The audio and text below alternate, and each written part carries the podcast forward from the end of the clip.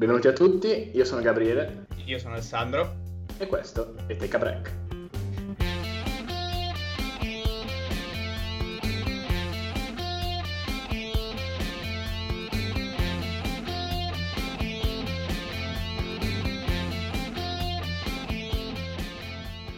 Bentornati in una nuova e affosa puntata di Take a Break, in cui oggi parleremo un po' di una cosa che pochi conoscono, ma che potrebbe essere utile prima o poi. E no, non parliamo di Gerry Scotti questa volta, non c'entra più niente.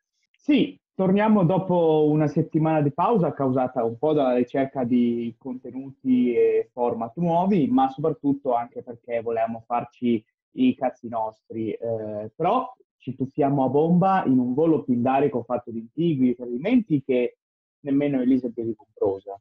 Mi piacciono questi vocaboli, pindarico, rendono tutto un po' più colto il nostro podcast.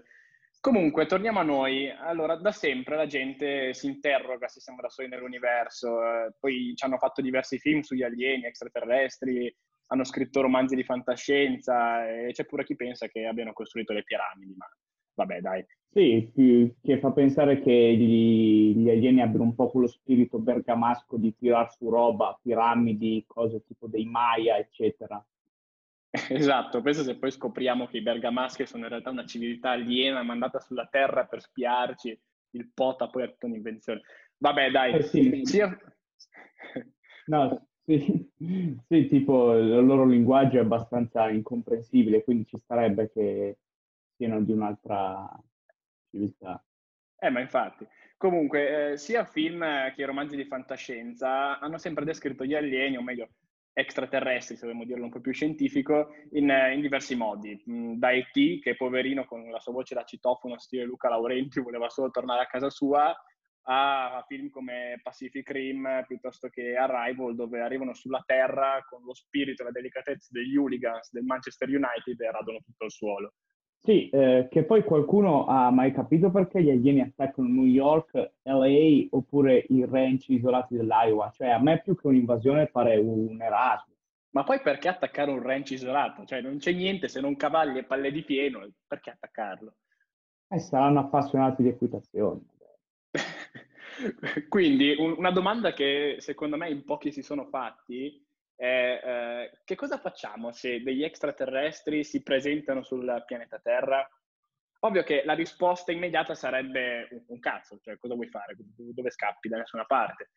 In realtà, per chi non lo sapesse, esiste un protocollo, che non, non i fogli che si scroccano sempre per le verifiche al liceo, ma una serie di regole apposite eh, che sono tutte unite e formano il cosiddetto protocollo SETI, Search of Extraterrestrial Intelligence. Senti che pronunciale. Comunque, eh, questo protocollo SETI sono più o meno nove regole, ne abbiamo estrapolato un po' alcune perché sono molto interessanti e comunque secondo me è giusto saperle perché metti caso che arrivino.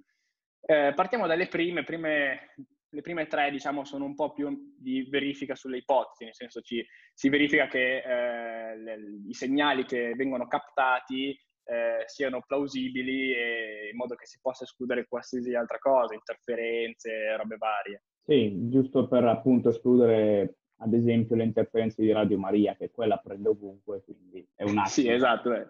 esatto, metti che tra una chiacchiera aliena e un rosario poi uno si confonde. Mm.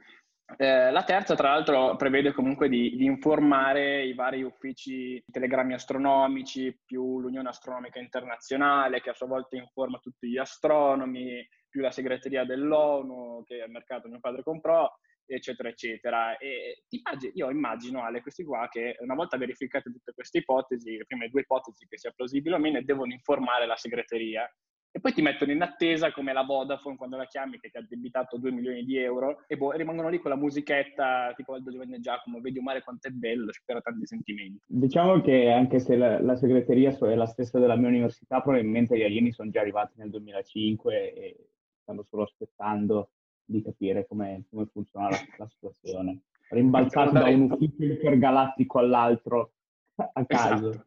Devono dare gli esami anche loro. Comunque, segreteria a parte, dopo la terza abbiamo la uh, quarta norma, che uh, meno, quarto passaggio, chiamiamolo più passaggio, è proprio una norma.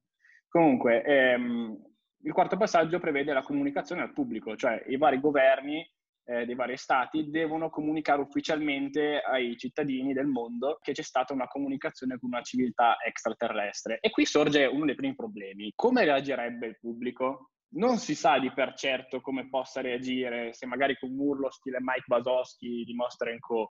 Eh, sono quasi sicuro che se la cosa avvenisse in Italia il primo messaggio sarebbe viva la figa oppure intermerda, giusto per mettere in chiaro le cose e settare il tono della conversazione. Esatto, poi immagino gli extraterrestri che dicono, boh, raga, scialla, questo pianeta lo conquistiamo senza troppo sbatti, non c'è intelligenza, non c'è niente, boh, sereni. Comunque, eh, passato il quarto passaggio, diciamo che il quinto e il sesto sono sempre lì di avvisi, eccetera, per poi arrivare al settimo, che forse anche questo qui è uno dei, dei più critici, soprattutto in questo periodo, che ci sono un po' di discussioni, in quanto il 7 eh, prevede che una volta comunicato al pubblico, per mantenere la comunicazione, quindi cercare di capire un po' cosa vogliono comunicarci questi extraterrestri, c'è una protezione delle frequenze che vengono utilizzate per eh, captare i segnali, no? E ehm, immagina se questi alieni usano le frequenze 5G per comunicare. In sostanza, praticamente il 5G che ora se ne parla a dismisura non, non, può, più, non può, più, essere utilizzato. Eh, qui qui è critica la situazione. Eh, sì, so cosa state pensando adesso a casa, ecco che arriva la solita battuta sui vaccini 5G, invece no, no, questa volta no, perché poi non vorrei che il Premier Conte possa non gradire ed è un attimo che mi alza la temperaturina del corpo e mi fa esplodere come un sofficino. Quindi io stavolta mi esterrei. Sofficini arma di massa. Comunque... Ehm... Sì, quando, quando, lo cuoci troppo che inizia a fare... Sì, che poi a, a temperatura lato. Sì, esatto. Infine, poi, nelle, negli ultimi due passaggi, eh, l'8 e il 9, perché questo protocollo appunto è formato da nove regole o passaggi, chiamateli come volete, ehm, sono anche queste abbastanza importanti, in quanto si forma un comitato internazionale ma soprattutto si deve decidere se rispondere agli alieni o meno e soprattutto cosa dire, ci deve essere un po' un consenso internazionale.